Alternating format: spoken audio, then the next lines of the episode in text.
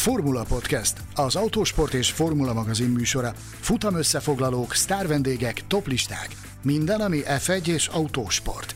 Ha szeretnél hozzájárulni a műsor készítéséhez és fejlődéséhez, látogass el Patreon oldalunkra, amelynek címe www.patreon.com per Formula Podcast.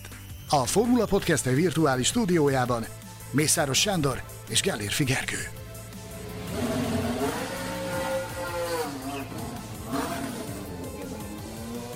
Előbb Hamilton szárnyáról, utána viszont már Hamilton szárnyalásáról szólt az első Sao Paulo-i nagydíj hétvégéje, amelyet a következő egy-másfél órában Mészáros Sándor barátommal és kollégámmal fogunk ízekre szedni, és a pusmorgások kedvelői sem fognak csalódni, hiszen több csapat házatájáról is nagyon izgalmas témákról, fejleményekről tudunk beszámolni. Szeretettel köszöntelek titeket, én Gellérfi Gergő vagyok, és hasonlóan nagy szeretettel köszöntelek téged is, Sanyi. Szia! Hello, üdvözlöm a hallgatókat, sziasztok! Micsoda hétvégénk volt, Atya Úristen! Azt hiszem, hogy Louis Hamilton hátsó szárnyával kell kezdenünk ennek a hétvégének a, a boncolgatását. Nyilván mindenki tudja, tehát aki, azok is, akik nem követik a Formula 1-et, még a feleségem is tudott róla, pedig ő aztán nem követi a Formula 1-et, hogy Louis Hamilton-t megbüntették a hátsó szárnya miatt és ugye nem ő volt az egyetlen, aki büntetést kapott, nagyon-nagyon guzmis volt az elejétől ez a szárny ügy, hiszen Max Verstappen is kapott egy büntetést, amiért megtapogatta, meg méricskélte ezt a bizonyos hátsó szárnyat. És ugye itt azt javasoltam az adás előtt Sanyinak, hogy egy-két díjunkat már itt menet közben adjunk át, én már is szeretném megjelölni a hétvége pillanataként azt a mozzanatot, hogy Max Verstappen megfogja, megérinti azt a hátsó szárnyat, talán nem is gondoltuk volna, amikor először láttuk, hogy micsoda, micsoda történet indul útjára attól a mozzanattól kezdve. Na, szóval 0,2 mm, ugye ha minden igaz, akkor ennyi volt az a az a különbség, az az eltérés a megengedethez a normálhoz képest, amely miatt Louis hamilton a péntek esti időmérőről kizárták, és azt hiszem abban azért megállapodhatunk, hogy bármit is csináltott Verstappen, alig ha tudta ő a kezével kimérni azt a 0,2 mm-t. Ebben ugye megállapodhatunk. Igen, azt mondta Andrew Shovlin, a Mercedes vezetőmérnöke, hogy tulajdonképpen ez a 0,2 mm, ez kevesebb, mint a, mint a festékréteg, ami, ami az autóra fel van fújva. Ugyanakkor tehát milyen érdekesek a számok, hogy ez 0,2 mm, és aki megtapogatta azt a 0,2 mm-t, az 50 ezer euróval lett rövidebb. Késztetést éreztem rá, posztoltam is egyet a Twitterre, hogy bármelyik formegyes versenyzőt örömmel látom, itt már egy 5000-esért is lehet tapogatni a Skodának a hátsó részét, hogy arról van szó, talán... És hát ugye kedves, kedves kollégák írta is, hogy te Zsanálaizitől komolyabb pénzösszegeket benyelhetnél, mert ő jó párszor megfogta már a Skodádat. Bizony, bizony. Ugye Verstappen hát egy meglehetősen pikírt megjegyzéssel nyugtázta az ő büntetését, ahogy láttam a különböző közösségi médiafelületeken ez eléggé felkavarta a kedélyeket, már az a beszólás, hogy menjenek el vacsorázni a pénzéből, de azt hiszem, hogy azért tehát hogy mondjam, kettejük közül Verstappen úszta meg, úszta meg olcsóbban. Legalábbis szombaton még így gondoltuk. Ö, aztán amikor vasárnap Hamilton megnyerte a nagy díjat, amire nyilván majd részletesen kitérünk, akkor viszont az jutott eszembe, hogy összességében a nagy egészet nézve Hamilton talán jobban jött ki ebből a sztoriból. Hamiltonnak nem kell annyira bánni ezt a büntetést, hiszen egy olyan brutális erődemonstrációt tudott tartani a büntetésének köszönhetően, ami a büntetés nélkül, hát nem így nézett volna ki. Valószínűleg én, én tehát azt gondolom, hogy gond nélkül nyerte volna ugye ezt a, ezt a versenyt, hogyha, hogyha sprintet megcsinálja a polból, kap öt rajthelyet utána, nem lett volna akkora a sztori, és nem lett volna akkora Hamilton győzelme, és nem estek volna hanyat tőle annyian, kicsit mi magunk is, hogyha őt nem száműzik a sprint rajtrácsának a végére. Az én álláspontom az, hogy ez egy Hamilton sétagalop lett volna ebben a konfigurációban, ahogy, ahogy ezen a hétvégén a Mercedes és Lewis Hamilton felállt. Ugyanakkor én ezt neked is, és a szerkesztőségben több munkatársnak is mondtam, meg ti ezt magatoktól is nagyon jól tudjátok, hogy ez számunkra nem okozott akkora meglepetést, hogy, hogy ez a szárgyügy ez éppen most robbant ki. Ugyanis, akik hallgatnak bennünket, és itt vannak velünk a Formula Podcastben, meg a Formula Podcast Facebook csoportban, talán emlékeznek rá, hogy a francia nagy utáni futamértékelőben mélyebben is beszéltünk erről. Ugye akkor léptették életbe azt a technikai direktívát, ami a hátsó szárnyaknak az ellenőrzését gyakorlatilag összetettebbé és mélyebbé teszi, mint amilyen korábban volt. És ezzel együtt szigorúbbá is. Ezzel együtt szigorúbbá, így van. Ugye ez akkor, ez úgy lett értelmezve, meg hát ez el is lett ismerve, hogy ez a Red Bull-t sújtotta, nekik kellett variálniuk a, a hátsó szárnyal, viszont abban az adásban részletesen beszéltünk erről, én nekem, én érzem a porcikámban, mert annyit lótottunk, futottunk azon a hétvégén itt az információk után, ugyanis a Red Bullnál már akkor is vadáztak arra, hogy a Mercedesnek hogy tudnának egy visszakézből egy gyomrost adni erre a, erre a technikai direktívára. Akkoriban tisztán emlékszem arra, hogy Red Bullos személyekkel Red Bull munkatársakkal beszélgetve, még láttunk is videófelvételeket Bakuból, amik, amik alapján ők azt próbálták bizonyítani, hogy igen, a Mercedesnek is hajlik a, hajlanak a szárnyai, ők akkor elsősorban az első szárnyat vették górcső alá, tehát azt monitorozták és arra voltak ráállva, de, de mint abban az adásban is elhangzott, nem csak az első szárnyat, hanem a hátsó szárnyat is figyelték. És akkor annak a hétvégének az lett a konklúziója, és emlékeim szerint ezt is mondtuk el az adásban, hogy ezzel úgy vannak a Red Bullosok, hogy jó lesz ez a sztori későbbre is, ha esetleg valamikor úgy alakul, akkor ezzel is a, ebben az óriási nagy hadviselésben, amit folytatnak a mercedes idén, hogy ezzel is vissza lehet vágni valamire. Na most, ha azt nézzük, hogy hogy indult, hogy zárult a mexikói hétvége, ugye onnan, onnan eljöttek nagy nehezen, mert ugye utazási vagy szállítmányozási problémák voltak itt több csapatnál is, mire át sikerült nekik átszolni Brazíliába. Tehát megérkeztek Brazíliába. Ott elkezdődött a hétvége, és már a szabad edzésen körvonalazódott az, hogy itt, itt brutális Mercedes fölény lehet, ugye. Akkorra már körvonalazódott, az is biztossá vált, hogy friss motort kap Lewis Hamilton, erre dobtak még egy nagyon erős nyitószabad edzést, majd a szabad edzés után történt az a apró szösszenet, ami, ami kiszivárgott és hozzánk is eljutott, hogy egyszer csak a, a Nemzetközi Automobil Szövetség irodájában meg, megjelent Adrian Newey és Paul Monaghan több tonnányi papírral, nyilván nem több, tonny- több tonnányival, de jókora adag papírral, meg videófelvételekkel, meg minden egyéb mással felfegyverkezve, és panaszt tettek állítólag a, a Mercedesnek a, a hajlékony hátsó szárnyai ellen.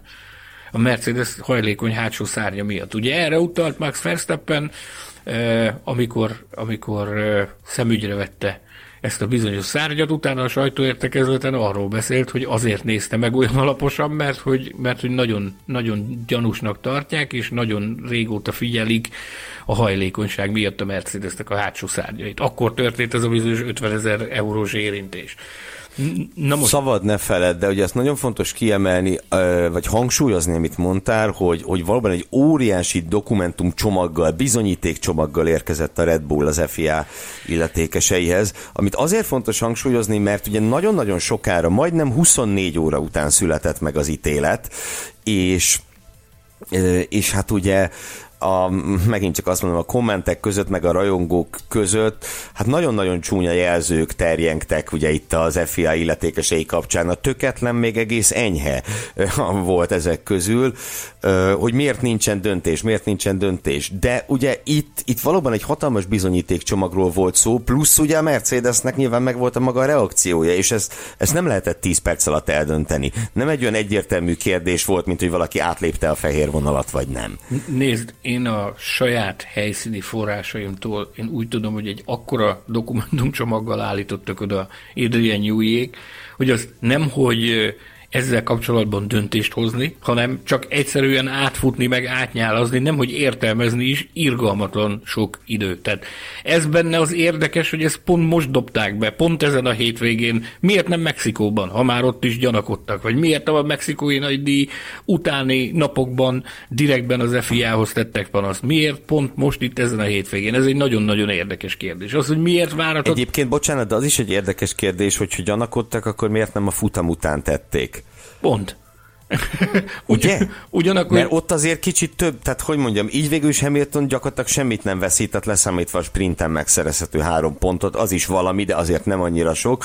A futam után megcsinálják, és ott zárják ki a mercedes akkor nagyon más lenne a lányzó fekvése. Max Verstappen világbajnoki címét nagyjából kijelenthetnénk. Ezt lenne nagyon jó lénynek lenni valahol a, a Red Bull Racing irodáinak a falán, és hallani azt, hogy mi volt az indítatás, ami miatt pontosan a pénteki szabadedzés után döntöttek úgy, hogy ezt az ügyet elkezdik. Mert ugye ebből indult ki az egész, ebből indult a vizsgálódás. Egyébként is vizsgálják a szárnyakat, de ebből pattant ki az a része a történetnek, hogy Joe Bauer odament, és elkezdett méricskélni, és elkezdett, elkezdte a szárnynak a hajlékonyságát górcső alá venni. Na, de szóval tényleg annak kapcsolatban kapcsán, hogy miért tartott ez ennyi ideig. Ugye itt azt a félreértést oszlassuk el, hogy valóban itt nem arról volt szó, hogy Verstappen izé tapogatott és, és kitapogatott valamit, hanem ugye, ahogy mondtad, ez egy hosszú hónapok óta kvázi fölépített ö, sztori a Red Bull részéről, amit most robbantottak. Hogy miért pénteken, be ugye megegyeztük, hogy ebben nem vagyunk teljesen biztosak, hogy miért pont akkor. Na de, ö, ugye itt az FIA-nak amellett, hogy átnyálaszták ezt a hatalmas paksamét, bizonyítékot, emellett ugye meg is kellett hallgatni a bizonyos embereket. Igen, itt ezzel kapcsolatban is volt némi fogalomzavara, hogy elnéztem a különböző kommenteket, meg... Én meg ezt érzem fontosnak, hogy tegyük rendbe ezeket.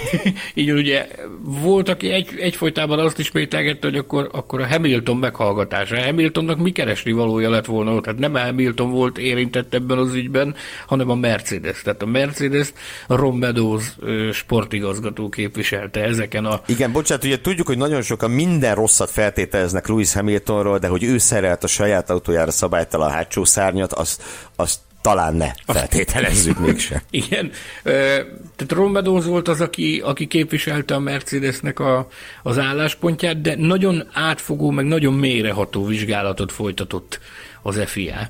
Nyilván amiatt, hogy ez, ez egy olyan ügy volt, amit a, a világbajnokság másik aspiránsa a Red Bull kezdeményezett, tehát ez olyan szinten volt mély, hogy videokonferencián bekapcsolták például a Mercedesnek a főtervezőjét is a gyárból. John owen akinek szintén érvelnie kellett, és el kellett magyaráznia, hogy bizony az a hátsó szárny az a szabályoknak a szellemében készült, a, a, azzal a törekvéssel, hogy a szabályoknak minden tekintetben megfeleljen, meg hát az is ugye, én olyat is olvastam, hogy ki tudja mióta csalt a Mercedes a szárnya. Hát minden versenyen ellenőrizték eddig ezt a szárnyat, és soha nem akadt fent ezen a bizonyos teszten, amin, amin, amin most fennakadt. Tehát ezzel nem lehet vádolni őket, hogy ezzel a szárnyat notóriusan csalnak, ezért is érdekes, hogy a Red Bull az, az miért pont most állt elő ezzel, a, ezzel az ügyel, amin már hónap, hosszú hónapok óta dolgoznak. Hát ez, ez, ez a legizgalmasabb kérdés. A, és akkor itt még tovább egy-két újabb dolog. Ugye megszületett az ítélet, Louis hamilton kizárták a pénteki időmérő edzésről. Um, Ugye az egyik tábor itt azt hangoztatta, hogy, hogy, hogy hát mennyire igazságtalan ez az ítélet, mert hogy itt ugye az FIA ellenőrei el is fogadták azt egy dokumentum szerint, hogy itt valamiféle gyártási probléma van. Hát, hogy szegény Hamilton itt most túlbünteti az FIA, biztos azért, mert azt akarják, hogy Verstappen legyen a világbajnok. Igen, ugye ez máskor azt akarják, hogy Hamilton legyen, most épp azt akarják ezek szerint, hogy Verstappen legyen de hát ugye itt nagyon egyszerű a dolog. Az autó szabálytalan, akkor a sessionről kizárás jár. Nem számít, hogy az a szabálytalanság szándékos vagy nem. Vegyük például Sebastian Fettelt, akit ugye kizártak a magyar nagydíjról.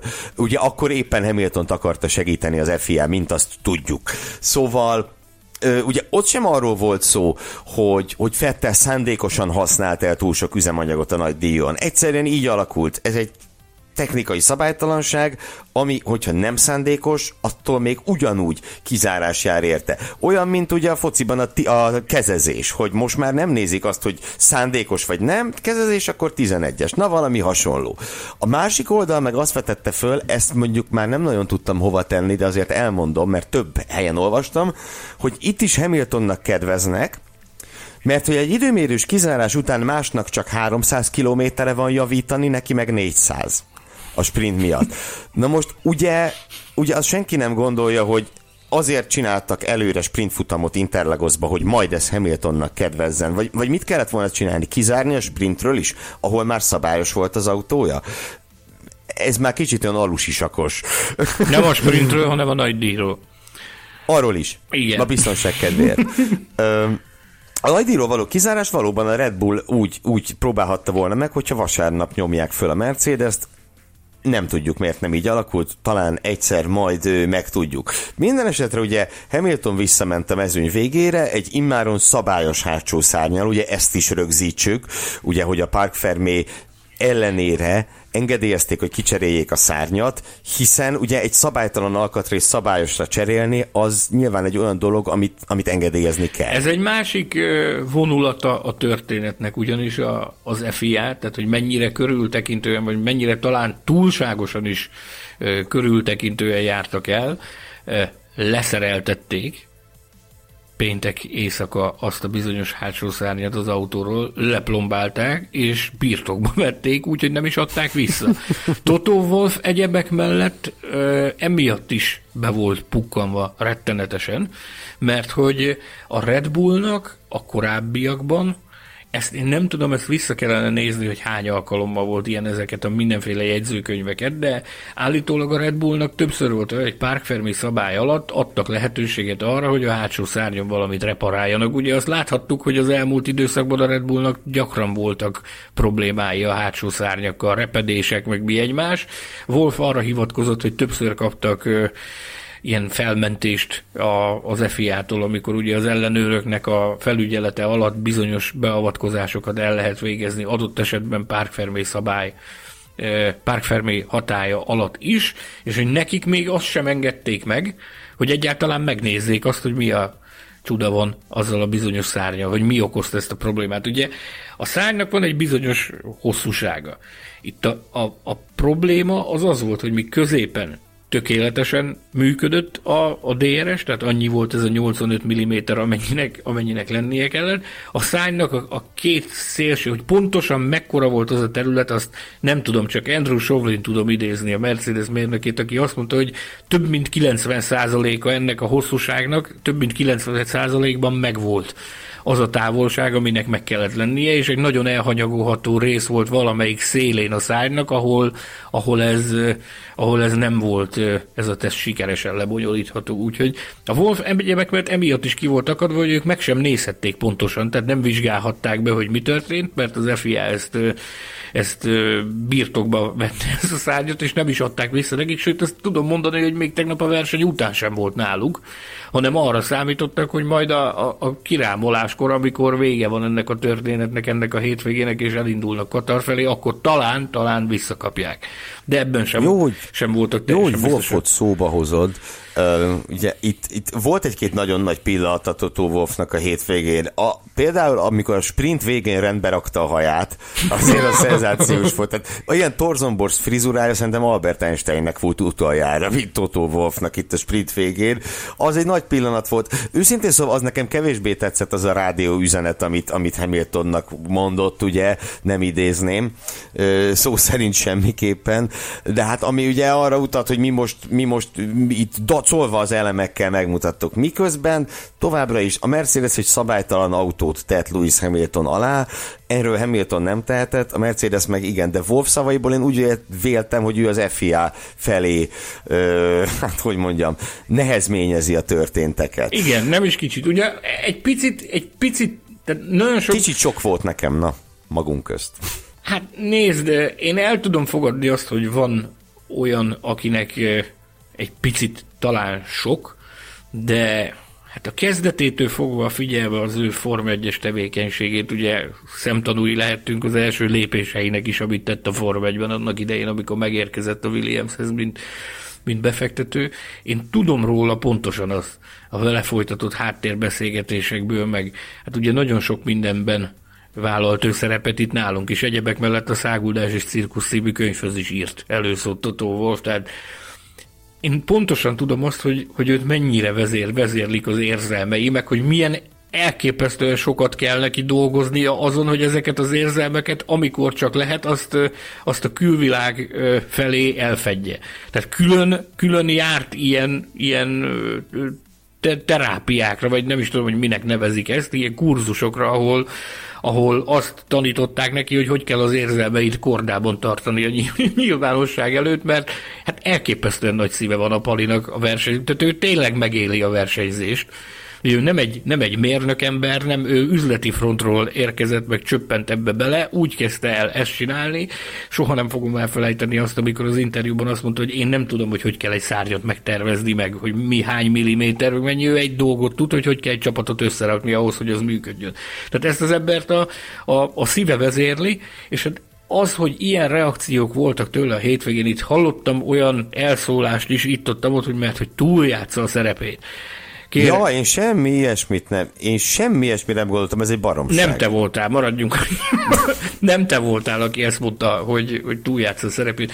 A saját üzleti vállalkozása, ez az istáló, ugye társtulajdonos, rettenetesen szereti ezt, megéli ezt. Ez nagyon jól mutatja azt, hogy ilyen reakciói vannak, hogy micsoda elképesztő érzelmeket szabadít fel ezekből az emberekből ez a világban. Aki küzdelem, amit most látunk. Hát azt látni mindenhol. Nyilván itt az a, az a kérdés merült csak fenn, kimondtam csak erre a rádióüzenetre gondoltam, de hogy tehát nyilván egyrészt Wolf mit szólt volna, másrészt a Hamilton szurkolók mit szóltak volna a fordított helyzetbe, szabálytalannak találják a Red Bull hátsó szárnyát, és az FIA ezt elintézi annyival, hogy hát ez van, és mondjuk nem zárják ki az időmérőről. Bocsánat, te... Óriási felháborodás lett volna. És akkor ugye azt hallgathattuk volna, hogy a Red Bullnak meg a Merc, tehát érted, hogy mikor kinek kedvez az FIA.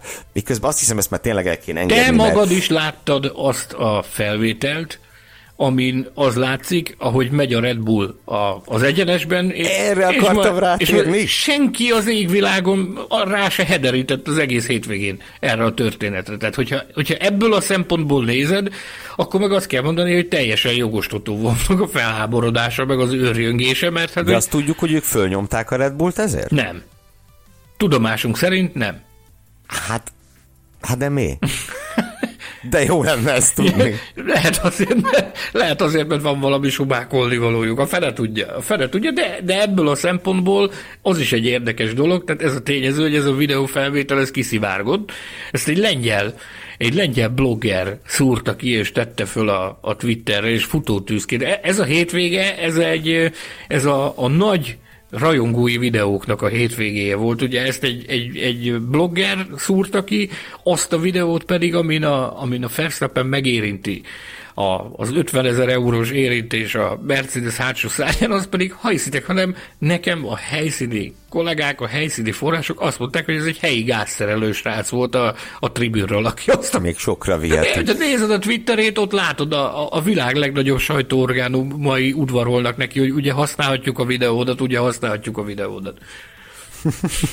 óriási, óriási. Ugye arról a videóról beszélünk, aki nem látta volna, majd ha el nem felejtjük, akkor belinkeljük az adás alá, ahol ugye az látszik, hogy a célegyenesben bizony a Red Bullnak a, a nyitott DRS-e is elég érdekesen mozog, és nem biztos, hogy minden pillanatban 8,5 centi az a, az a nyílás. Sőt. Sőt. Na, Szóval mindezek után azt hiszem eljuthatunk odáig, hogy Louis Hamilton kizárták az időmérő edzésről, vagy a pénteki kvalifikációról, vagy hogy hívják Még ezt. nem engedem, hogy ez... lezárd ezt a, ezt a vége láthatatlan történetet. Nem, en, nem még. engedem. Kérlek. Az, az, az, a történet záró akkordja az az volt, hogy Christian Horner beszélt még ugyan a, a, a tévéseknek mondott gyorsan néhány mondatot, viszont a, a, az online szokásos sajtótájékoztatóját nem tartotta meg. Viszont eljutott hozzánk az a mondat... Ez bocsánat, melyik nap ez péntek? Vasárnap. Ez már vasárnap. vasárnap. Ez vasárnap. már vasárnap. Uh-huh. E, itt a szárnyakkal kapcsolatban, hogy, hogy ugye ők elindították ezt a szárnyügyet. Azzal zárta a mondandóját Horner távozása előtt, hogy az egyszerűen észbontó, amilyen tempót produkál a Mercedes, és hogy továbbra, továbbra is ők élnek azzal a gyanúval, hogy itt valami olyan szárnyhajlékonyság van, amit érdemes mélyebben is kivizsgálni.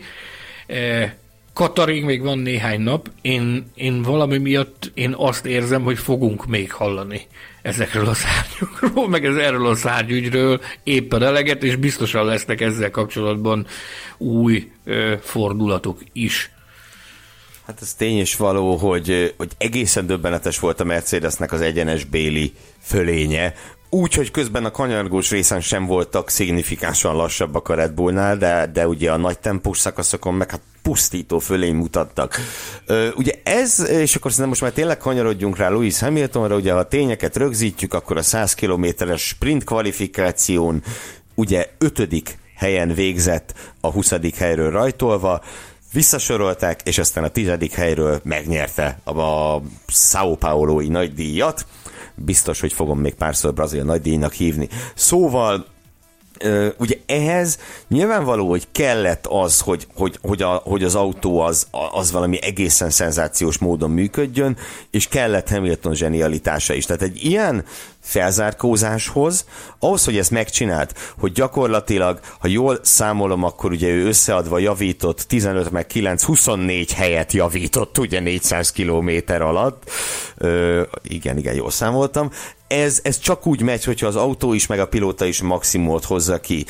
Ugye Hamilton produkcióját igyekeztek itt lefitymálni sokan, hogy hát ez a Mercedes egy űrhajó, és így tovább, ezt ugye voltak évek, amikor jogos lett volna ez az érv.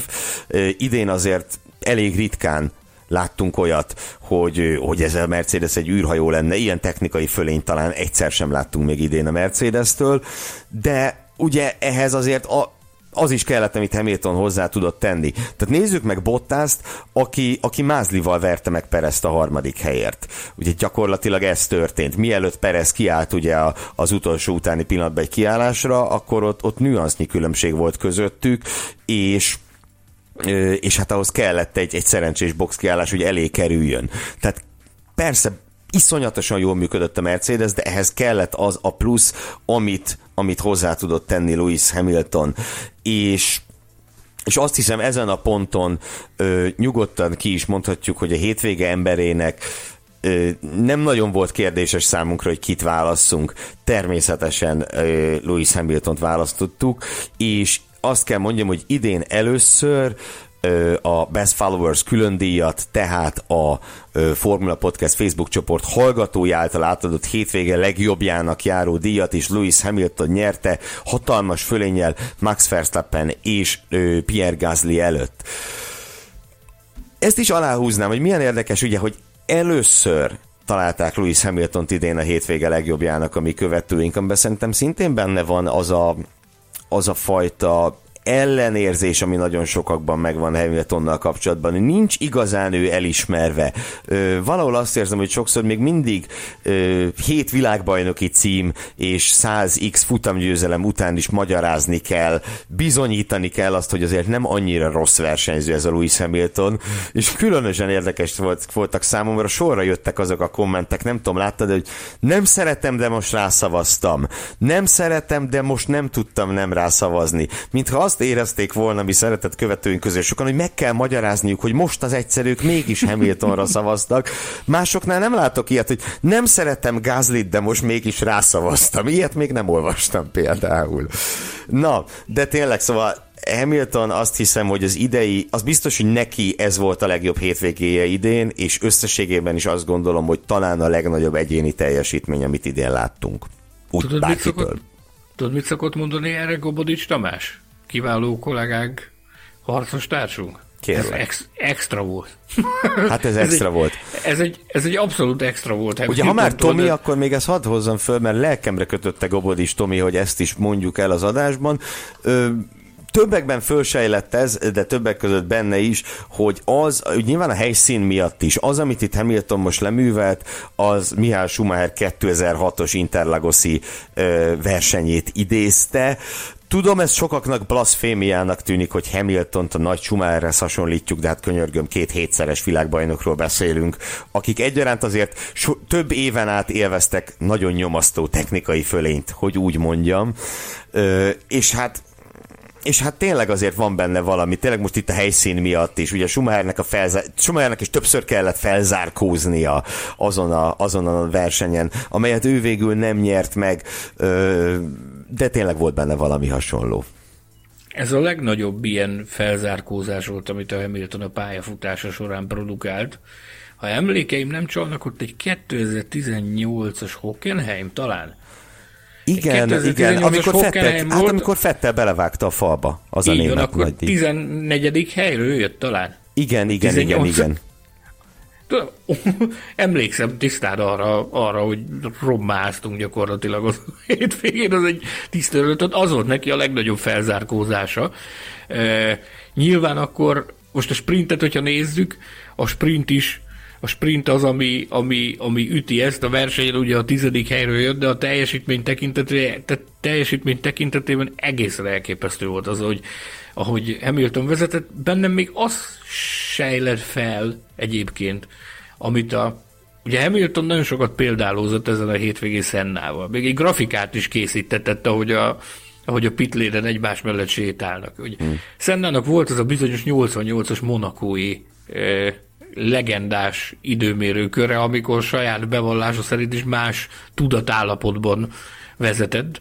Hogy Valószínűleg az egyik legnagyobb kör a Formula 1 történetében. A világ Aki még nem látta, azonnal megy a YouTube-ra, megnézi. Igen, kötelező, itt kezdődik. Házi feladat. Igen, igen. Szóval egy picit, egy picit nekem olyan érzésem volt, hogy amit ez az ember művel, az, az ehhez, tehát ahhoz mérhető tudatállapot volt, amit, amit Szenda művelt akkor. Mert ezt így végigcsinálni tényleg, akinek esetleg voltak kétségei, meg, meg aggájai azzal kapcsolatban, hogy melyik polcra kell tenni Louis Hamilton, én azt gondolom, hogy ez itt tökéletes válasz volt a, a leghangosabb kétkedőknek Igen, is. És nyilvánvaló, hogy ehhez kellett, kellett az a, az a csodálatos Mercedes, ami, ami ezen a hétvégi Hamilton alatt volt, de hát anélkül nem lehet ilyet csinálni. Tehát nyilvánvaló, hogy a, nem tudom, 20, 400 km alatt 24 helyet nem tudsz javítani, hogyha nem egy, egy, egy kitűnő autó van alattad, csak hát igen, abból ki is kell tudni autózni, amit. Érdekes egyébként, a sprinten azért volt pár kör ott a sprint harmada körül, amikor megrekedni látszott Hamilton, nem tudom, emlékszem emlékszel-e. Nem, nem minden pillanatban úgy tűnt, mint hogy ez egy, ez egy ilyen fákjás menet lesz. Ö, de hát aztán végül is nem kellett, nem kellett különösebben aggódni érte. És ha már a Mercedes, akkor, ö, akkor itt egy harmadik állandó díjunkat is megemlíteném. Ö, a hétvége meglepetése. Azt kell mondjam, hogy szerintem a Mercedes. Azok után, amekkora ö, pofonba ők belenéztek Mexikóban, mert azért az egy elég, elég nagy volt. É, és azok után, hogy Mexikóhoz hasonlóan Interlagos is inkább a inkább úgy tűnt, hogy a Red Bull pályája lesz, azt kell mondjam, hogy tényleg meglepő volt, hogy hogy ekkora, ekkora technikai fölényben voltak ők a, a, a Red Bullhoz képest. Egy körön is, és mert, mert azért az a, az a pénteki polpozíció Hamiltonnak nem azon a két tized milliméteren múlott, azt hiszem ebben kiegyezhetünk. Egy körön is, és versenytempóban is. Verstappen, ugye az egész hétvégét látva, hát második hely a maximum, amit kihozhatott belőle. Itt nem, ezt nem lehetett megnyerni, visszatekintve egyszerűen. Tehát, hogyha Hamilton egy időmérős kizárás után is így megveri, akkor, akkor ezt hogy lehetett volna megnyerni? A választ hallottátok, kedves hallgatók, sehogy. Egy picit érdemes itt azért elbeszélgetni, vagy el, elmérkedni azon is, hogy mitől volt ennyire jó ez a Mercedes. Csak nincsenek valamilyen különös információid. Nincsen nekem semmiféle különös információ, én csak, én csak arra tudok hagyatkozni, amit tőlük hallhattunk, Illetőleg én abban is biztos vagyok, hogy a teljes igazsággal nem leszünk képben, csak majd ki tudja mikor, hogy, hogy minek volt betudható ez a, ez a párfordulás. Félreértés ne esik, nem, nem ö, csalást, vagy bármi ilyesmit, ilyesmit sejtek, hanem amikor Mexikóban megtörtént az a, az, a zakó, amit mért rájuk a Red Bull, akkor ugye az adásban is, de az adáson kívül is, amit te meg én, meg a kollégák folytattunk beszélgetéseket, akkor abban egyetértettünk, hogy, hogy itt van az a pont, amikor a, a tapasztalat meg a rutin az nagyon-nagyon sokat számíthat. Az a know-how, ami, ami a Mercedesnél megvan. És valamilyen formában én ennek a visszaköszönését láttam ezen a hétvégén, hogy egy, egy ilyen kritikus helyzetben tudtak jót lépni, meg jót húzni. Kezdjük ott, hogy, hogy mik, mik azok, amiket hallottunk, amit ők maguk a saját javulásuknak a, az oldalára írnak. Tehát, hogy mik azok, amikkel alátámasztották a saját javulásukat. Egyrészt az a sprinten, ugye az egy viszonylag késői műsorsávban volt, amikor már nem volt olyan nagy a, nem volt olyan magas a hőmérséklet, ez eleve a Mercedesnek kedvez. Az idei tapasztalatok alapján a hűvösebb versenyek azok, azok nekik valahogy jobban jönnek ide. Tökéletesen sikerült nekik eh, menedzselni az abroncsokat, ugye. Amit, amit lehetett, abból, abból kifacsartak. Vasárnap sokkal-sokkal nagyobb volt a hőség, nem mondjuk 20 fokkal volt nekem talán a verseny idején, mint a, mint a sprint idején, és azt is tökéletesen lehozták. Tehát itt még az is fölmerült, hogy adott esetben megpróbálják egy kiállással teljesíteni a távot, amire aztán utólag azt mondták, hogy, hogy ezt azért menet közben elvetették, mert az talán egy túlságosabb bátorvállalás lett volna, viszont ezzel a két kiállással tökéletesen le tudták menedzselni az egész, az egész sztorit úgy, ahogy van. Tehát, hogy sikerült összeállni ilyen fronton, hogy jó döntéseket hoztak.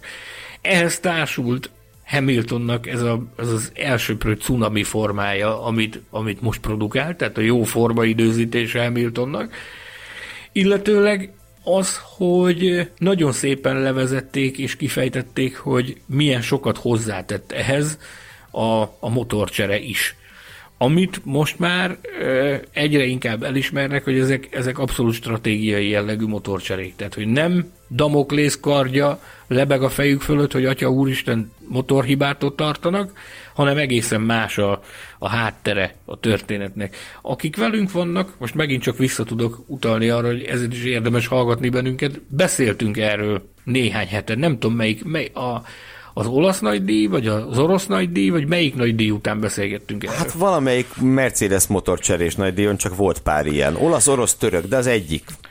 Akkor, be ezzel. Akkor szimatoltunk a pedokban ezután, hogy, hogy mi ennek a háttere, és akkor ö, a saját forrásaink a Mercedesen belül, meg más csapatokat is megkérdeztünk, azt mondták nekünk, hogy az életciklus végéhez közeledve a Mercedes erőforrás drasztikusan veszít a teljesítményéből. Ugyanakkor azt megérdeklődtük a Hondától is, meg megérdeklődtük a Renault-tól is, akik azt mondták, hogy náluk az nem érzékelhető olyan durván, hogy emiatt érdemes lenne e, soron kívüli motorcserét beiktatni, vagy stratégiai motorcserét beiktatni. Na már most ez akkor abszolút spekulációnak, meg, meg tudja Isten minek hatott, bár akkor is mondtuk, hogy hiteles forrásból származik az információ. Most ehhez képest már ott tartunk, hogy maga Totó Wolf beszélt erről hmm. a hétvége folyamán, hogy, hogy elsősorban nyilván a megbízhatóság is, hogy azt nem szeretnék, hogyha egy megbízhatósági hiba miatt fújhatnák az egész világbajnokságot, de stratégiainak lehet tekinteni a mostani motorcserét biztosan, és nagyon szépen elmondta, hogy annak a, az élettartamnak, amit egy ilyen futás teljesítménynek, amit egy ilyen mod, be, belső égésű motor produkálni tud, annak a vége felé már jelentősen veszít az erejéből, és nem akarták megkockáztatni azt, hogy, hogy emiatt még az esélyét is elveszítsék a jó szereplésnek. Úgy ítélték meg, hogyha itt beiktatnak egy motorcserét, itt ez egy olyan nyomvonalú pálya, ahol van lehetőség az előzésre, és van lehetőség arra, hogy visszatornázzák magukat, vagy legalább a károkat valamilyen formában minimalizálják, és így bekerül az utolsó három versenyre, a a Hamilton féle motorcsomagba egy új egység, amivel azért lehet sáfárkodni a, a folytatásban, lehet remélni tőle a versenyképes szereplés. Na most ez még a szokásosnál is jobban, jobban jött ki nekik, mert erre viszont ők maguk se számítottak, hogy ilyen szinten lesznek képesek minimalizálni a károkat, hogy, hogy gyakorlatilag elsöpörték vele a, az egész hóbelevancot úgy, hogy van. Tehát, hogy ez, ez, ez jó jött ki nekik. Itt ezzel szembesítették egyébként a hétvége folyamán Helmut Márkót is, hogy ő mit gondol erről a erről az indoklásról, meg erről a gondolatmenetről, és ő nagyon is alátámasztotta. Az öreg a, a pszichikai hadviselés egyébben ugye Márkóra mindig lehet számítani, hogy belemegy egy jó kis szócsatába. Ő úgy vezette ezt le, hogy amikor a tehát úgy próbálta szemléltetni, hogy amikor a Hondánál mondjuk motorcsere történik, akkor ők a, az új, friss motorral egy nagyságrendileg egy olyan 5 lóerőt nyernek a, a használt egységhez képest. És akkor, amikor, amikor szembesítve lett ezzel, hogy de akkor ő mit satszol, vagy mit tippel, vagy mit tud, vagy milyen információi vannak arról, hogy mit nyer mondjuk a Mercedes egy motorcserével, akkor ő, akkor ő kapásból rávágta, hogy legalább 15-20 lóerőt ez azért elég szignifikáns, meg elég jól mutatja azt, hogy, hogy vélhetően, vélhetően ez, ez valóban így van. Azt mondta, hogy más magyarázat nincs arra, hogy például ezen a hétvégén ilyen elsőprő tempót volt képes produkálni Hamilton. És hát ezek után azt hiszem, hogy a előre megfogalmazott jóslatainkat is a sútba dobhatjuk. Talán ez, ez is egy nagy tanulsága ennek a hétvégének. Mert ha megnézzük, akkor azért itt mostanában jó párszor borult a papírforma. Próbáltunk mi, és nem csak mi, sokan próbáltak valamiféle előrejelzéseket megfogalmazni, melyik hétvége kié lesz, melyik hétvége inkább fekszik, inkább egyik vagy másik csapatnak. Hát ehhez képest ö, ugye az, hogy Törökországban Valtteri Bottas nyert, azt, azt nyugodtan sorolhatjuk a meglepetés kategóriába Austinban talán inkább a Mercedes-t gondoltuk volna erősebbnek, Brazíliában meg inkább a Red Bullt. Ugye csak Mexikóban jött be a papírforma, de talán a négy helyszín közül az volt a legegyértelműbb, hogy annak Red Bull pályának kell lennie, de hát ugye nézzük meg azért az időmérőn még ott is. Persze az el lett cunodázva meg minden, de az időmérőn még ott is borult kicsit ez a papírforma. Úgyhogy azt hiszem, hogy megállapodhatunk abban, hogy nem nagyon lehet itt már papírformáról beszélni a hátralévő három verseny hétvégét illetően.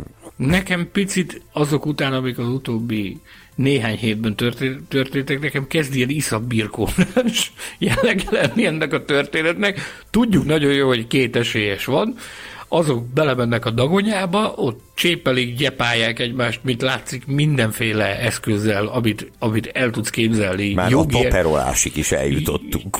Jogi eszközökkel, igen, szó szerint, hogy az egyik ők megtapizza a másiknak a hátsóját, ilyen is történik, úgyhogy aztán a végén kisül belőle valami, amin, amin a végeredmény mindig ugyanaz, hogy leesik az állunk, és nézzük, hogy Atya Úristen, mi történt már itt megint vasárnap, nem? Hát de, hát de. És a vasárnap történtek közül még egy dolgot a lelkemre kötöttek. A kedves hallgatók, követők a Facebook csoportban írták, hogy mindenképpen beszéljünk Max Verstappen viselkedéséről. Na most én itt nem akarnék sok szót vesztegetni arra az 50 ezer euró kapcsán elejtett megjegyzésére, Istenem, sajtótájékoztató, kiszól valaki, hallottunk már ennél cifrábat is. Inkább talán a uh, Louis Hamilton leterelése az, ami, ami megér még egy-két várja, várja, várja, várja. Itt megy itt a, tehát most ezt mondjuk, hogy fú, hogy ez milyen visszatetszést kelt, hogy ezt mondta a sajtótájékoztató, amit mondott. El tudod képzelni, hogy mondjuk egy három évvel ezelőtti Max Verstappen mit csinált volna? Ja, hát lebontja az egész épületet. Lehet, hogy fölmegy és lefejel valakit, vagy, vagy nem tudom, tehát ilyenekre lehetett számítani tőle, lehet, hogy mekkorát változott az ember, hogy most elintézi, odaszúr egy-két ilyen mondatot, kacag rajta egyet, vagy szórakozik, de annyira nem, annyira nem volt jó kedvében, de azt mondta, hogy ez azért már sok pénz.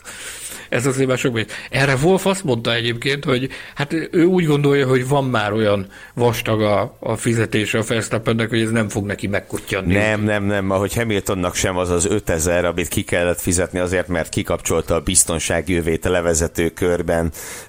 Még ezen is ment a háborgás, de ebbe bele sem menjünk. Hát nem szabad ilyet csinálni egy Form 1 autóban. Jó, most megemlíthetjük itt ezen a ponton Mark Webbert, aki a sisakját is levette. Ugye a... De neki az már az utolsó versenye volt, neki már minden mindegy volt, és azt hiszem, hogy ő kapott is érte valamit, nem? Kapott Rossz... is érte, és teljes joggal, tehát ilyet tényleg ne csináljunk már. Na de, Szerintem egyébként olyat se nagyon csináljunk, vagy nem az én ízlésem szerint való volt, ahogy Verstappen visszaverte Hamilton első előzési kísérletét, aminek az üzenete számomra az volt mindenek előtt, hogy Verstappen készen állt egy újabb crashre. Tehát, hogy megtörténjen a harmadik ütközés is közöttük. Mert ugye hát nem rajta múlott ott a hátsó egyenes nem. végén, hogy nem akadtak össze. Egyáltalán nem. Egyáltalán nem. Nem volt egy elegáns megmozdulás az, amit, amit ő ott csinált. Viszont én Ugye, ha már elmondtam a Hamiltonról, Hamiltonról is elmondtuk a magunkét, meg méltattuk. Én, én itt a Verstappennel kapcsolatban is én annyit szeretnék mondani azoknak, akik őt kritizálják, hogy mi a, mi a fenét lehet kezdeni egy olyan szörnyeteggel, mint amilyen Lewis Hamilton, aki, aki a trónon ül és bele van betonozva, neked viszont az a szent küldetésed, hogy megpróbálod őt kifúrni onnan, azaz, hogy minden létező eszközt megpróbálsz. És nem amit... tudhatod az új szabályok miatt, hogy jövőre lesz esélyed rá. Igen. Ez is Megpró- nagyon fontos meg... szerintem. Egyetlen egy, az vesse rá az első követ, aki nem próbálta volna meg ugyanezt. Ha nem próbálta volna meg ugyanezt a Verstappen, akkor lehetne szemrehányást tenni neki, hogy mert, mert nem próbálkoztál elég keményen.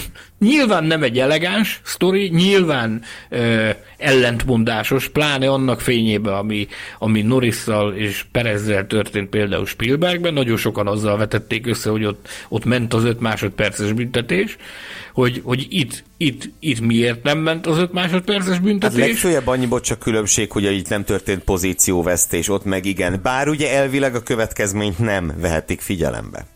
Igen. De lehet, hogy igen. kicsit azért mégis figyelembe veszik a Michael Mázi, akinek ugye nem, a, nem ő hozza a döntéseket, de mivel ő mégis a... őt szídja mindenki. Igen, mégis őt szídja mindenki, szerencsétlen, drága jó ember.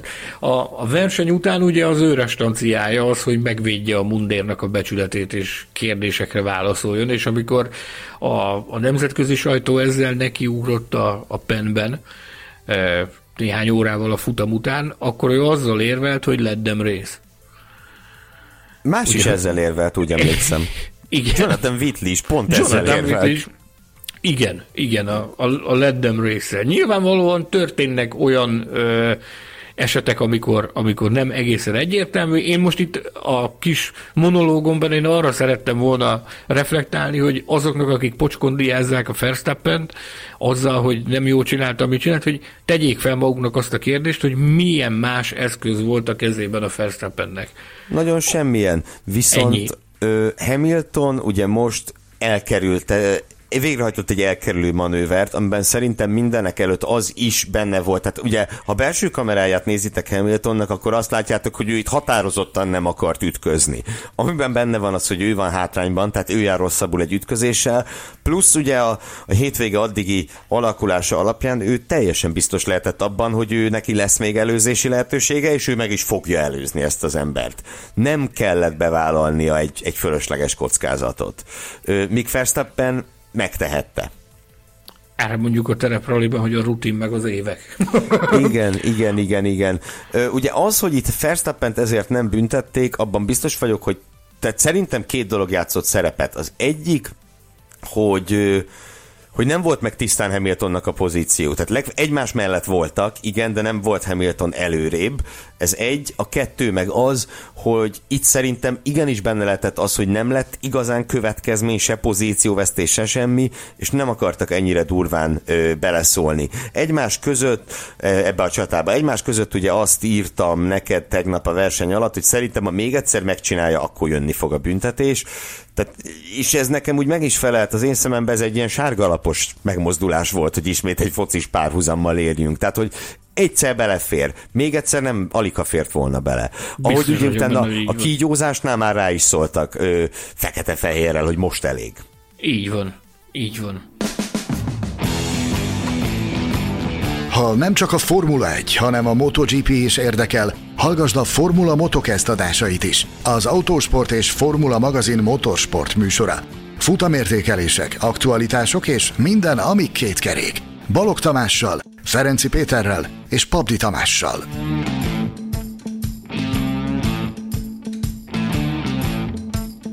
No, hát itt ö, lassan annyi idő eltelt, amennyire egy teljes adás szokott lenni néha, úgyhogy azt javasolom, hogy lépjünk tovább, röviden emlékezzünk meg a hétvége csalódásáról, mert utána hihetetlen izgalmas pusmorgások következnek. De hát ugye vannak a mi állandó díjaink, és a hétvége csalódása nem maradhat ki.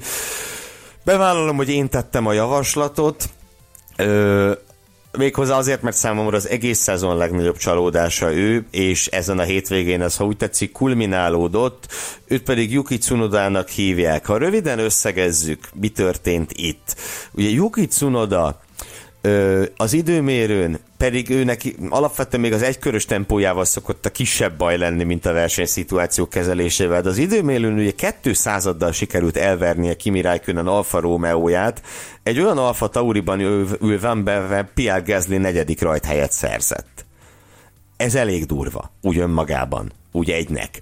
Aztán ugye jött a verseny, ahol megint egy, egy, egy borzalmasan értelmezhetetlen manővert hajtott végre, miközben, amivel ugye a safety car is a pályára csalta, és, és hát ha nem is nagyon, de minimálisan ez bele is szólt a verseny alakulásába, és emellett pedig a sprint futamon mutatott versenytempója az meg, hát az meg a borzalmas és a, és a rettenetes között volt valahol félúton.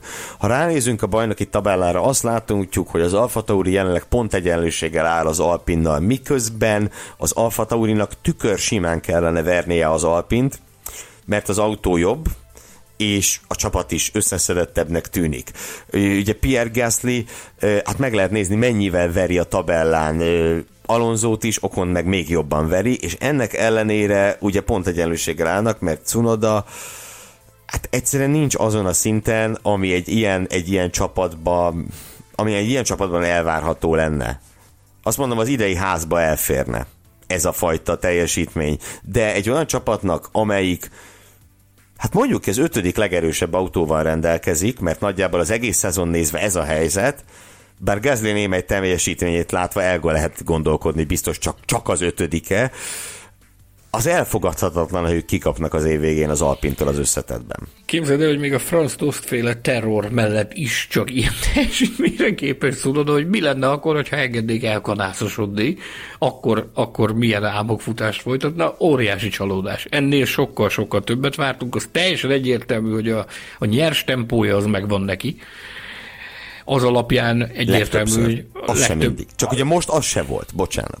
Igen, de általánosságban véve a, a nyers tempója az alkalmassá teszi őt arra, hogy ugye a Forma 1 versenyezzen, viszont valami miatt egyszerűen nem tudja, hogy merre van a fenn meg a lent. Ez egy, na, az, és most már az évnek abban a szak, mindjárt vége a szezonnak. Tehát ha valamikor kellene azért már egy, egy konstans, kiegyensúlyozott teljesítményt mutatnia egy újoncnak, akkor az, akkor az az évnek ez a szakasza.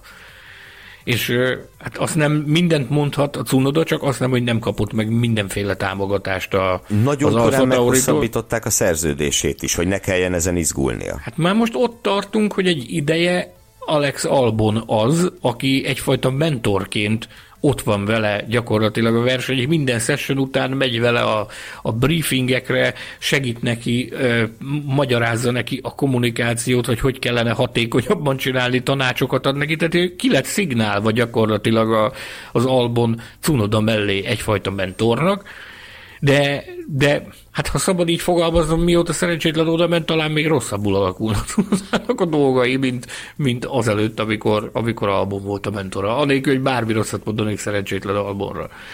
Nem, persze, aztán lehet, hogy ő is szeretne majd még egyszer abban az autóban ülni, szóval lehet, hogy mentorból majd dementorrá válik egyszer. Na de még annyit, tehát hogy a Cunoda valóban megkapta a szerződést a jövő évre, de ha valamiben biztosak lehetünk az az, hogyha itt nem történik érdemi változás, akkor ebből 2023 már nem lesz. Tehát Emlékezz Helmut vissza... Márkó türelme is véges, sőt, sokkal végesebb, mint más embereké. E, Cunoda miatt Helmut Márkó volt az, aki a, a bőrét a vásárra vitte, tehát ha, ha szabad így fogalmaznom, ő lesz az, akinek majd rapportra kell mennie Dietrich Matesikhez, hogy, hogy ez, ez miért alakult így, mert ő volt az, aki még azt is fontolgatta az év elején, vagy a, a, nem az év elején, hanem a Peres szerződésének a bejelentése előtt az a bejelentés azért csúszott annyi ideig, mert állítólag Márkó még azt is fontolóra vette, hogy egyenesen a Red Bull Racingbe ülteti be Cudodát. Ugye Úr nyilvánvalóan, Isten, mi lett volna. hogyha a saját, hogyha az általa működtetett tehetséggondozó programból tesz be embereket a, a Form 1-es versenyzői mezőnybe, azzal azt ratifikálja, hogy az általa működtetett programnak annak nagyon is van létjogosultsága. Ergo elégedettet tartja Dietrich Matesiczet demonstrálva azt, hogy igenis ennek a programnak van ö, létjogosultsága, meg van eredménye. Csak most eljutottunk arra a szintre, hogy, hogy eljutottunk egy olyan helyzetbe, amikor, amikor hát én nem tudom, hogy volt-e már ekkora mellé nyúlás. Hát azért a... volt egy-kettő, meg, meg azt mondom, tehát, hogy Cunoda megkapta ezt az egy év pluszt, akkor mi is, mi is adjuk meg neki, de hát na ne igen. Feled, ne feled, azt hiszem Zandvoort aztán majd meglátjuk, hogy ez egy év lesz-e, vagy nem. Igen, a Zandvoort utáni ö, napokban történt meg talán, tehát az olasz nagydíj előtti napokban történt meg ennek a bejelentése, és akkor bizony mindenféle forrásból azt hallottam, hogy ez a szerződés az aláírásra került, ám de bár korán sem biztos, hogy ez egész éven át fog tartani ez a mutatvány. Ugye az az óriási mázli a Cunodának, hogy hogy nincsen most Red Bull Junior teamben olyan versenyző, akit így azonnal benyomnál, úgy, úgy, úgy, úgy, úgy teljes magabiztossággal. Viszont vannak nagyon erős mm, jelöltek. Ugye ott van Juri Vips, aki évek óta egy, egy potens jelöltnek tűnik, kicsit csalódás is, hogy az F2-ben nem végez magasabban, bár ugye még ott két hétvége hátra van. Ott van Dennis Hauger, aki F3-as bajnok lett, most F3-ból közvetlenül nem megyünk az F1-be, de hát jövőre meglátjuk, mit művel az F2-ben. És ugye ott van Liam Lawson, aki, aki formulautókkal sem fakezű, és mellett a DTM bajnok is ő lett volna, hogyha egy vadbarom meg nem torpedózza a szezonzárón. Ugye ezt így lehet összegezni. Tehát azért vannak vannak szóba, szóba jöhető emberek, és persze ott van még Alex Albon aki ugye jövőre a Williamsben fog versenyezni. De döntő tényező a Honda kapcsolat. A Honda ugye pártfogolja a Cunodát amennyire lehet. Kérdés az, hogyha ők jövőre háttérbe vonulnak és úgy vonulnak háttérbe, ahogy. Ez majd azt, tehát meg fogja mutatni az is, hogy, hogy Cunoda mennyi ideig lesz ebben a rendszerben bent tartva. Ha sokáig, az akkor azt, jelent, azt is jelentheti, hogy a Hondának szorosabbak a szálai ehhez a Red Bull motorprogramhoz, mint ahogy azt a külvilág meg tudja ítélni. Ha adott esetben nagyon hamar útilaput kötnek a talpára, az pedig azt jelenti, hogy mégsem annyira nagyon-nagyon mély ez a, ez a Honda kapcsolat, mint ami ennek most tűnik. Ezt majd a jövő megmutatja, szerintem pont eleget beszéltünk Cunodáról. Én még annyit, hogy az a nagy szerencséje még neki, hogy Ayumu Iwasa, a Red Bull másik japán pártfogótja idén meglehetősen besült az F3-ba. Nagy mázli ez Cunodának, de tulajdonképpen ezt is akartam mondani, hogy már itt elindultunk a pusmorgás rovat felé, úgyhogy akkor vessük bele magunkat, mert tényleg itt három csapatról kellene beszélnünk. Melyikkel szeretnéd kezdeni? Válasz. Húha, én uh, időrendi sorrendben megyek, jó? Kérlek. Uh, kezdeném az Aston Martinnal. Ú, uh, akkor ez már Ahol... négy csapat lesz. Aston Martinnal kezdjük, aztán megyünk majd tovább végig. Tehát ugye itt kirobbant egy ügy a héten, amikor a az, az Autohebdo című francia lap megszellőztette azt, hogy alpinos forrásaik szerint nagyon erős a valószínűsége annak, hogy ott már Safnauer, az Aston Martin csapatfőnöke, az távozik az Aston Martintól és az Alpinnál folytatja áldásos tevékenységét annak a Davide Brivio-nak a helyén, aki ugye a MotoGP-ből érkezett, itt jön, megy egész évben, nem nagyon látjuk azt, hogy neki mi itt a pozíciója a csapaton belül, vagy hogy mi az, amit ő egészen pontosan milyen tevékenységet végez. Ugye már fel is merült hetekkel ezelőtt, hogy neki távoznia kell, vagy távozik a, a csapattól, visszamegy a MotoGP-be.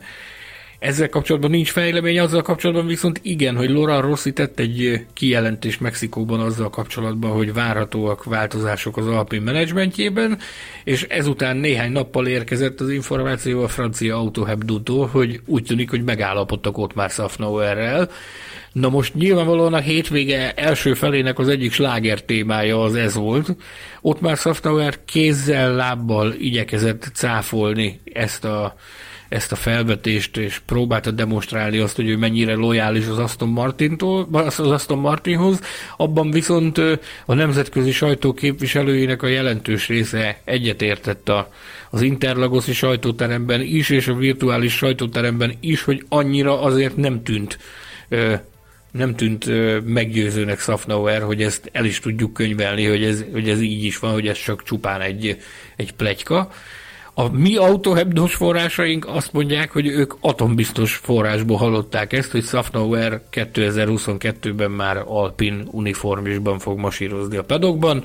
Meglátjuk, érdekes fejlemény lenne. Nem is lenne meglepő egyébként halva azt, hogy, hogy Lawrence Stroll milyen sokat követel, és milyen stílusban. Hmm, hát erről követ... ennyit talán. Következő, következő állomás helyünk az az Alfa Romeo Sauber, ahol ugye van még nekünk egy nyitott ö, nagy kérdésünk, mégpedig az, hogy ki lesz Váltari Bottas csapattársa 2022-ben. Itt azt hiszem hangsúlyozni kell, hogy hétfőn fél háromkor beszélgettünk délután. Hogyha például valaki holnap délután, kedd délután hallgatja az adást, ki tudja, nyitott már... lesz-e még ez a kérdés?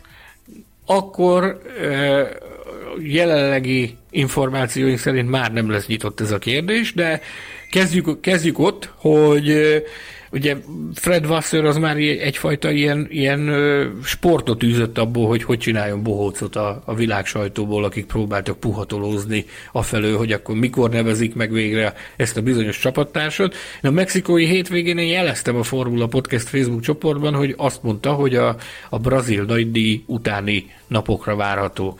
És hogy azt is letette a nagy akkor, hogy ez már nem vicc, hanem ez akkor tényleg meg fog történni a bejelentés. Na most, a legfrissebb info, utána már azt is megmondta, hogy november 16-án kedden fog megtörténni a bejelentés, és azt elfelejtette megmondani, hogy kit fognak bejelenteni, viszont a mi forrásaink és a, a Twitter bugyraiban Fogalmazunk úgy, hogy a Twitter bugyraiban és a különböző közösségi médiában és a világsajtóban napvilágot látott információkat alátámasztották a mi e, informátoraink. Kuan Yu Chu érkezik Váltari Bottas mellé, a, a bejelentés az pedig kedden délelőtt, hogy ha 11 órára rendeltek magatoknak kínai ebédet, ahogy Gellérfi Gergő kiváló kollégám és barátom fogalmazott a, a podcast Facebook csoportban, akkor nem fogtok nagyon mellélőni. Ez a kisebb része a, a sztorinak, én azt gondolom, tehát ez, ez már azért lógott a levegőben már viszonylag hamar kipusborogtuk szerintem azt is, hogy Csó az esélyes erre a bizonyos volánra. Maradjunk abban, hogyha majd megtörtént a bejelentés, akkor utána külön fogunk kicsit róla beszélni,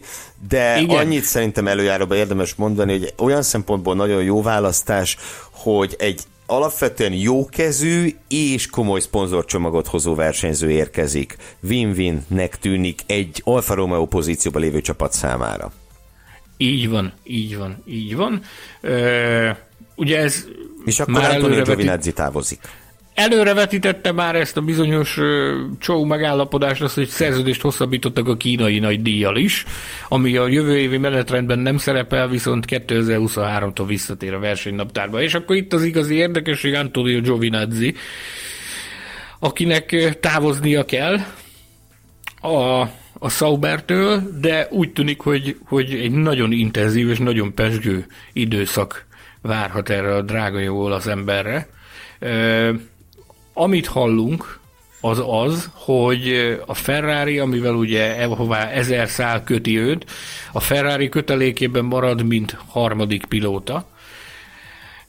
A versenyeknek legalább a felén személyesen is jelen lesz, a Ferrari uniformisában, a helyszínen fogja segíteni a munkát, olyannyira, hogy a, azt hallottuk, hogy adott esetben az is megtörténhet, hogy FP1-es szereplésekkel vállal majd szerepet a, a 2022-es autónak a finom hangolásában. Kérdés az, hogy ezt milyen szemben fogja nézni Carlos Sainz és Charles Leclerc. De, Kötelező de, lesz, azt hiszem, FP1-re embert ültetni információink szerint FP1-es lehetőségeket is kapni fog 2022-ben a Ferrari-tól, de ezen túlmenően is izgalmas éve lesz neki, szimulátorozni is fog azokon a verseny hétvégéken, amikor, amikor, amikor nem lesz ott, a szimulátorból fogja segíteni a csapatot.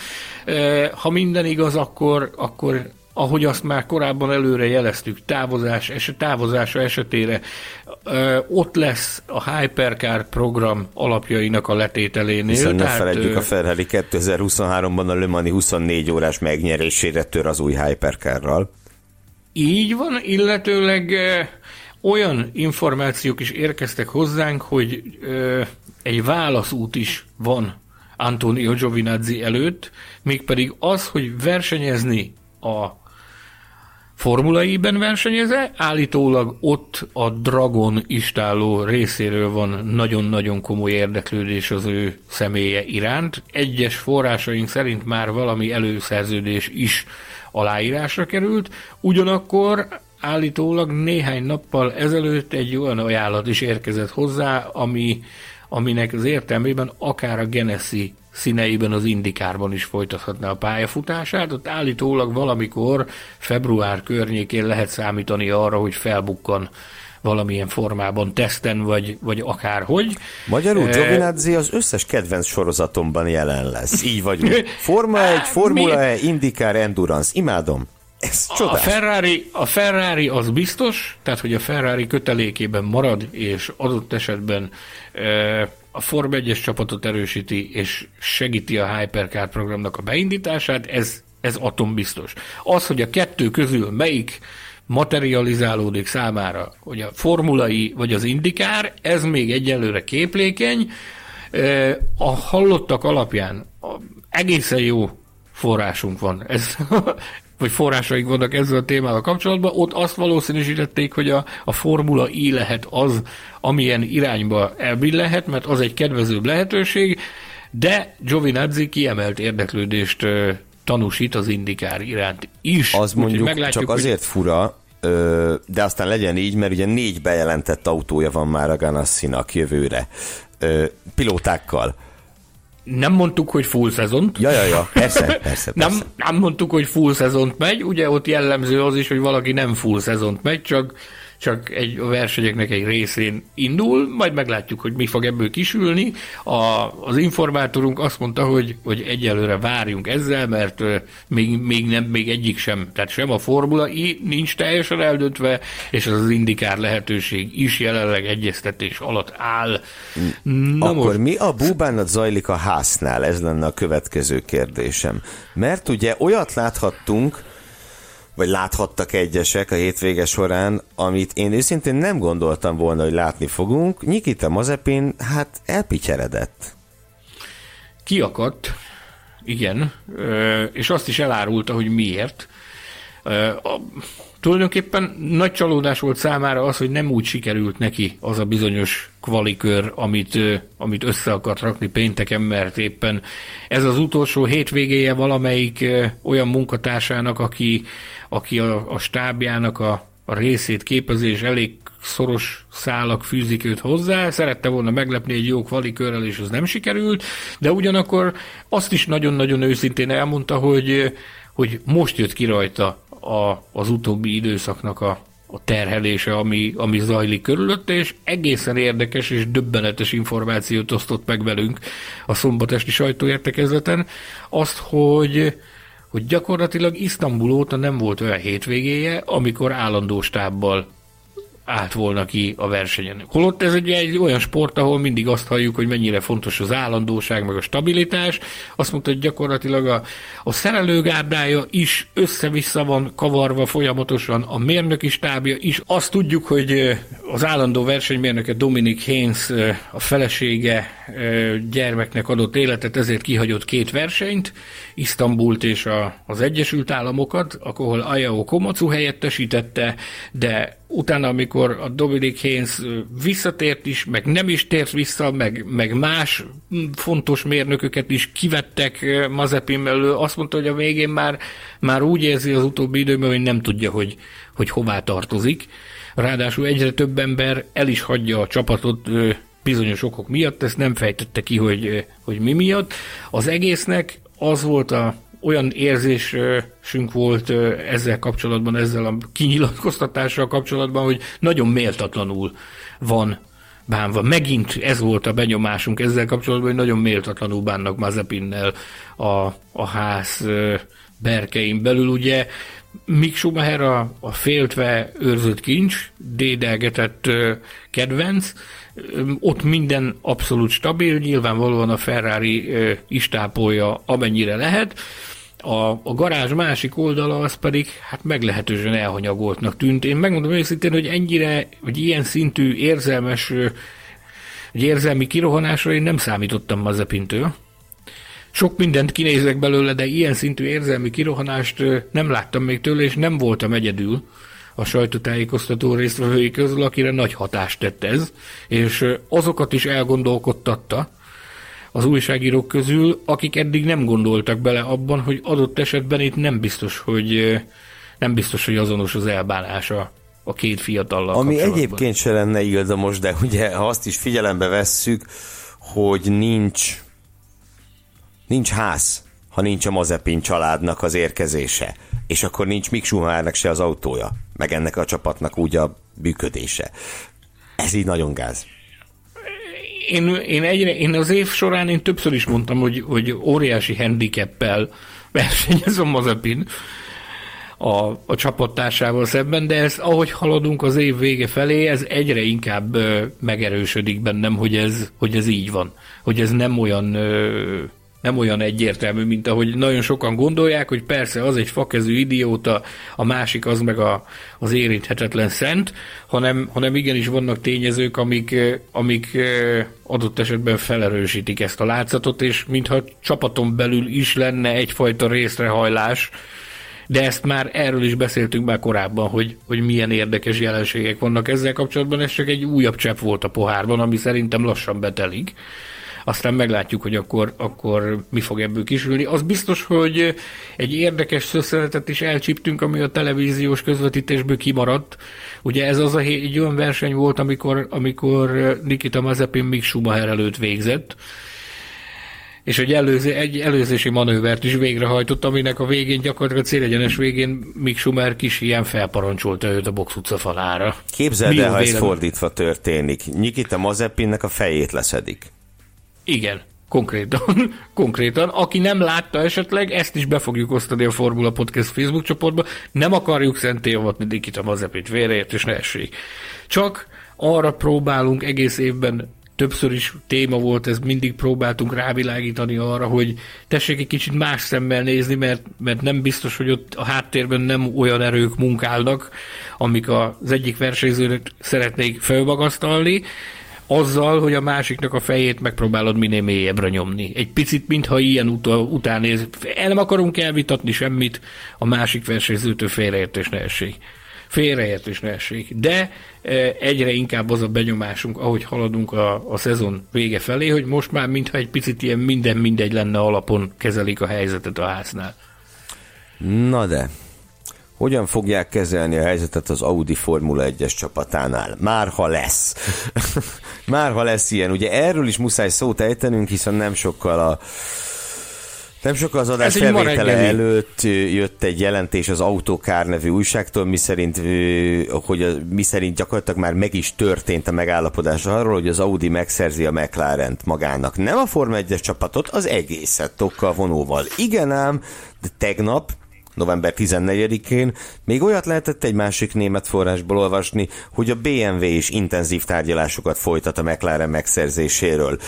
Ez a történet, legalábbis az előbbi része a történetnek az Audi kapcsán, ez ugye nagyon szépen illeszkedik abba a sztoriba, amiről az elmúlt hetekben többször beszéltünk, jelesül, hogy a Volkswagen most már talán nem csak mondja, hogy be kíván szállni az F1-be valamelyik márkájával, vagy akár márkáival, hanem ez ténylegesen bekövetkezhet.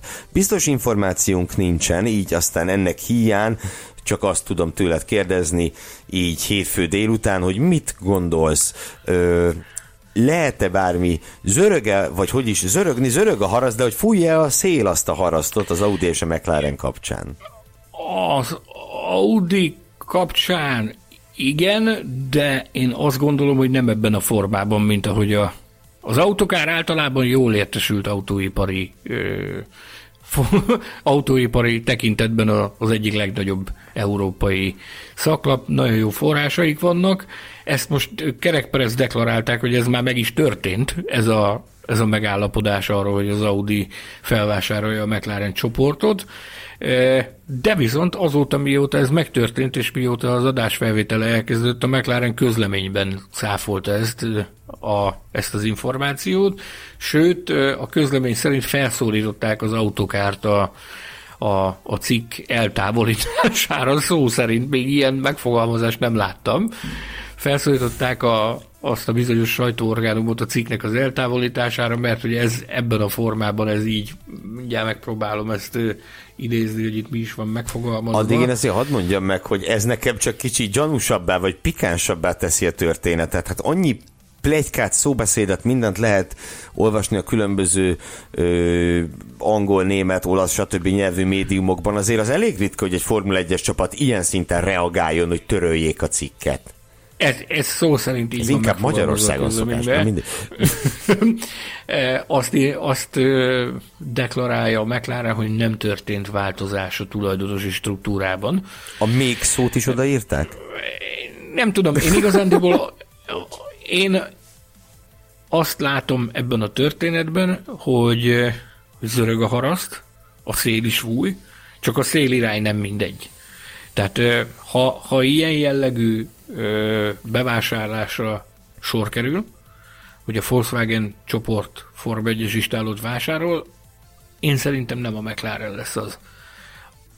Lehet, hogy nincs igazam, de nekem az az érzésem, hogy nem a McLaren lesz az, ahová a, biztos, hogy folytatnak tárgyalásokat, biztos, hogy, hogy megkóstolgatják Hawkingot, hogy, hogy milyen is lenne, hogy is lenne. Ott ugyanis egy komplet brandet kapnának, tokkal vonóval, ahol szuperautókat lehet gyártani, úristen, tudja, egy, egy, egy vezető autóipari márkának, amilyen a Volkswagen, ezt simán el lehet helyezni a száz másik brand közé, úgy, hogy a prémium kategóriára föltenni, lehet vele büszkélkedni, még pénzt is lehet keresni vele, most már mint Form 1 csapat is tudnának pénzt keresni vele, mert olyan a Form 1 az üzleti struktúrája.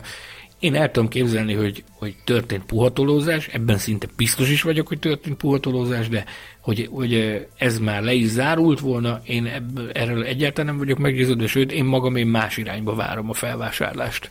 De ezt én nem is titkoltam korábban sem, hogy, van, már, van nagy, dupla, nagy dupla V a Form 1 amit meg lehet vásárolni, és elő is van készítve arra, hogy valaki ezt az akvizíciót ezt véghez vigye.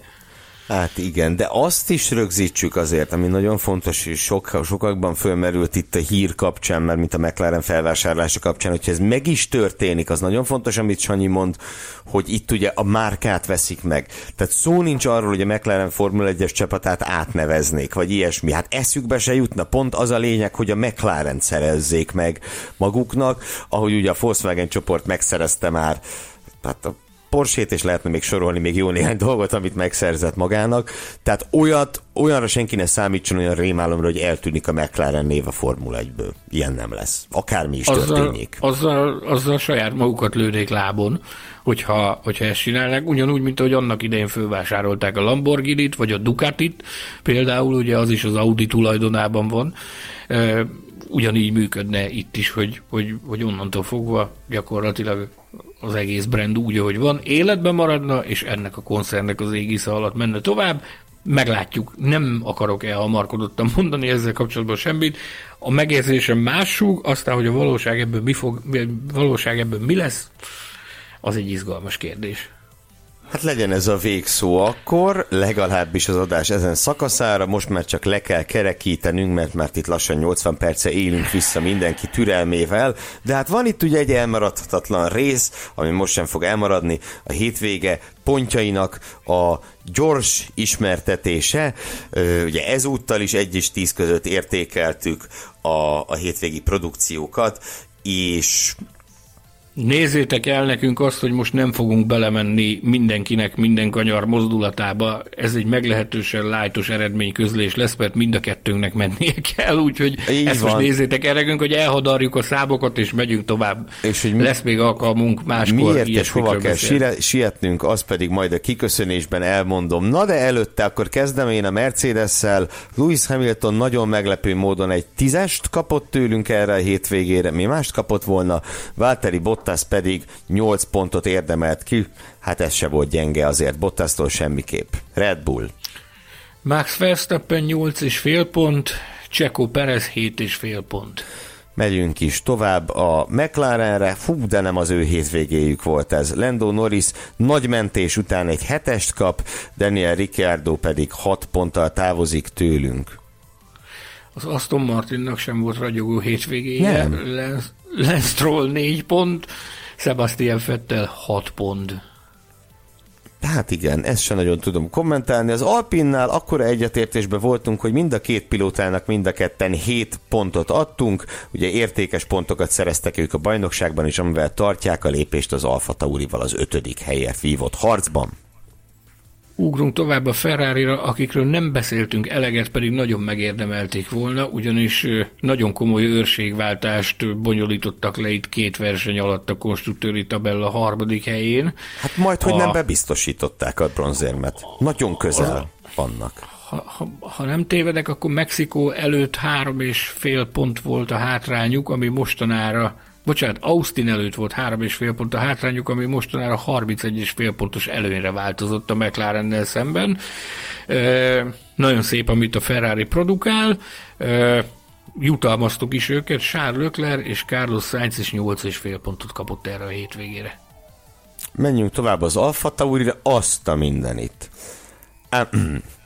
Hát Pierre Gasly kap egy nyolcast, ő, ugye, megint szerzett egyedül annyi pontot, mint a két Alpin, Yuki Tsunodának pedig a pontozás történetének egyik legalacsonyabb pontszámát szórtuk ki, ez egy hármas lett a tízes skálán. Az okokat ismertettük. Alfa Romeo, Kimi Räikkönen 7 pont, Antonio Giovinazzi pedig egy utilapúval felérő 4,5 pontot kapott erre a hétvégére.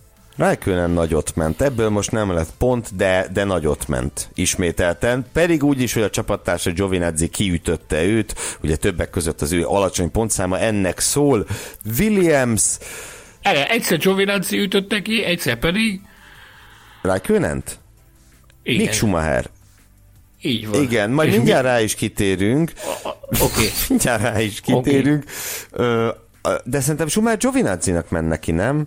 De én már nem Jó, tudom. Nem. Egy Alfa Romeo-nak, maradjunk ebben kommentek között meg lehet írni. Na, Williams, ö, hát ez se róluk szólt, ahogy az adásunk se. George Russell 6, Nicolas Latifi 5 és fél. Azért emeljük ki, hogy hagyományos időmérő edzésen, tehát kvalifikáció jellegű időmérő edzésen George Russell a Williamsben először kapott ki.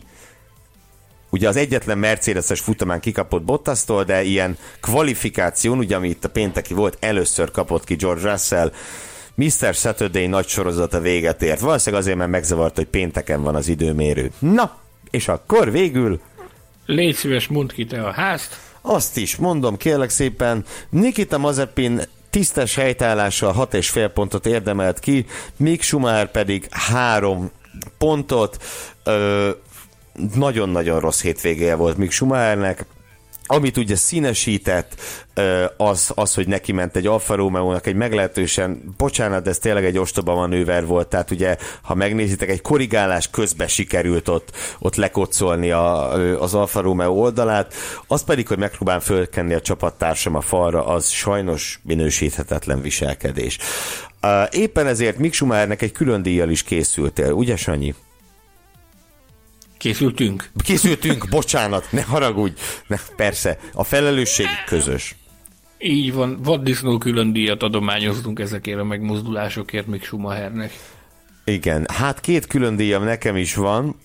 Az egyik a német humor külön díj, amiről sokan úgy hiszlik, hogy nem létezik, de Sebastian Vettel bizonyított, hogy igenis létezik a német humor.